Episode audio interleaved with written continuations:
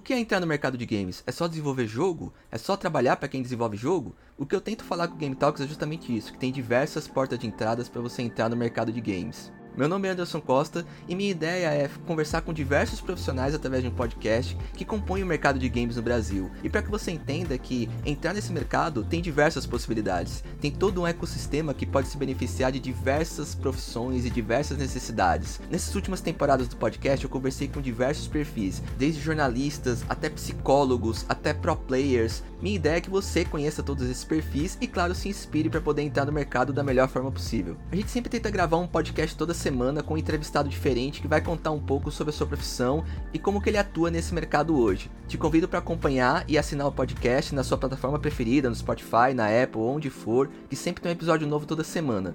Ou você pode acompanhar nossos diversos canais das redes sociais, onde sempre vai ter um update falando sobre o último episódio que está saindo.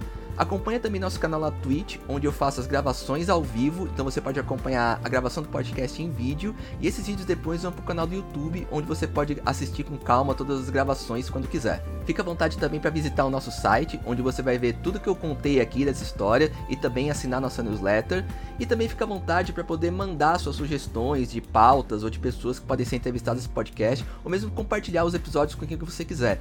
Tudo que você compartilha do Game Talks ajuda o podcast a chegar a mais pessoas pessoas e eu sou muito grato por isso.